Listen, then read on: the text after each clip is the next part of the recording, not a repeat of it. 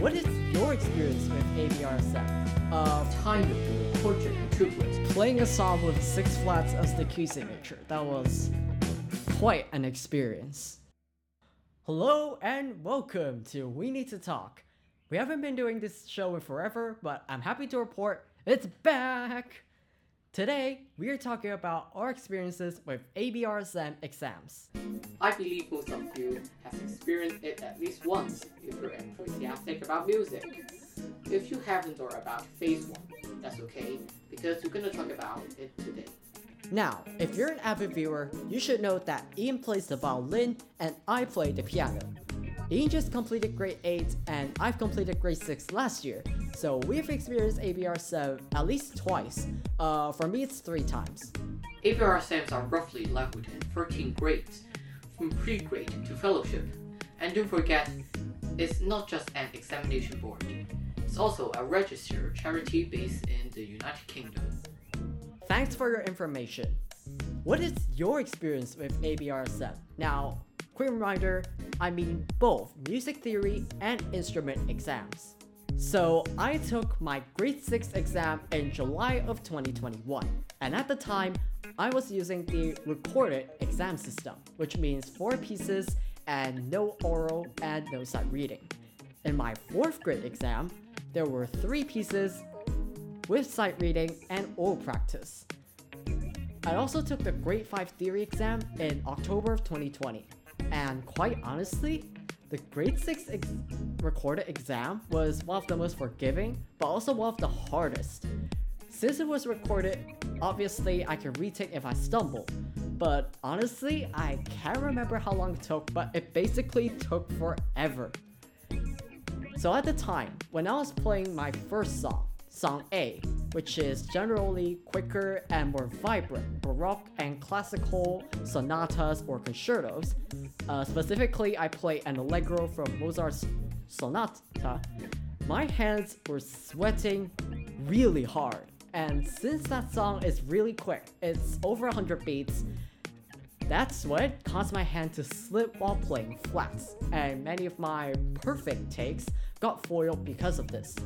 This isn't a problem with the ABR exam system, but it's just an experience that I've had. So the solution I use is to hide a handkerchief in my pocket and wipe my hand there every time I finish playing a piece. They probably allow it because many people have sweaty hands like me. Oh, and also my fourth piece is another A song, so uh, you can imagine how much my hands were trembling after all of that.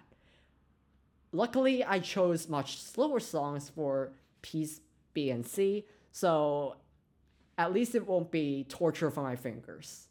Speaking of B and C pieces, let's briefly talk about the difference. B pieces are usually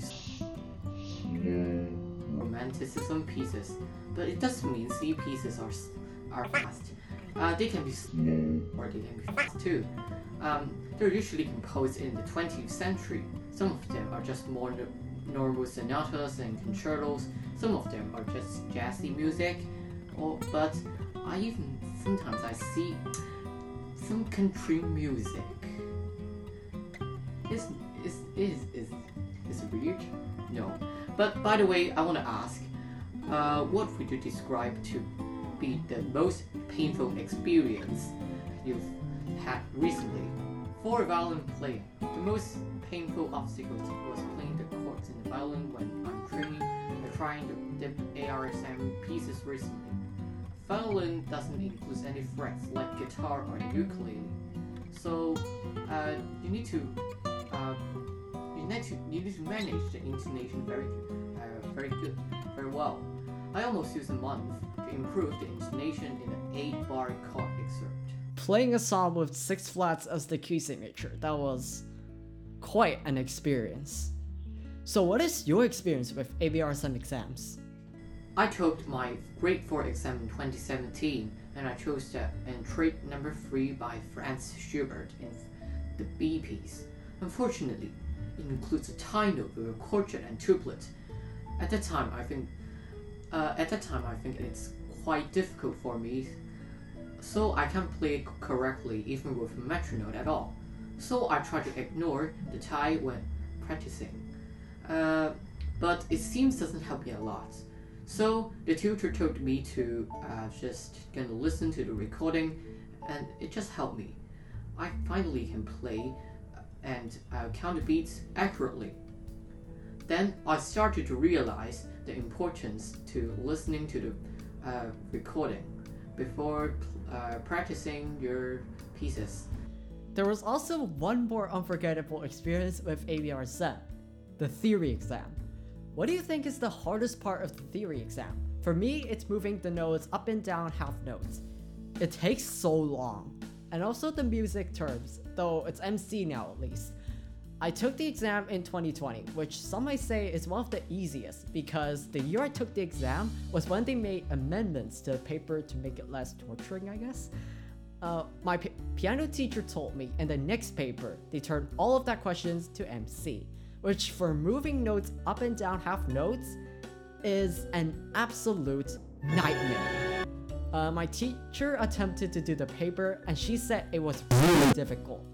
Maybe it's for compensating for the ease of MC, but I'm pretty glad I took the exam early, even though revising for the exam is another story. Uh, aside of listening to the recording, I also got a tip for you. You should take this for your last performance. You will be passionate about um, the performance again, and you won't be per- uh, nervous at all. Also, treat this as practicing. Normally, you don't practice in front of adjudicators, right? Well, just this thought alone is enough to alleviate a lot of stress. And also, if you play a wrong note, just keep going. The adjudicator won't deduct a lot of marks just based on that one note. The same goes for sight reading. If you lose confidence and stumble, then you will lose marks in dynamics and fluency as well. Exams aren't just a test for the brain, it's also a mental war. Whoever is the most stable wins. After listening to this podcast about ABRSM exams, do you feel more confident? Remember, ABRSM exams are just to test your performance and your music knowledge. So don't be nervous at all. Best of luck with your exams. See you.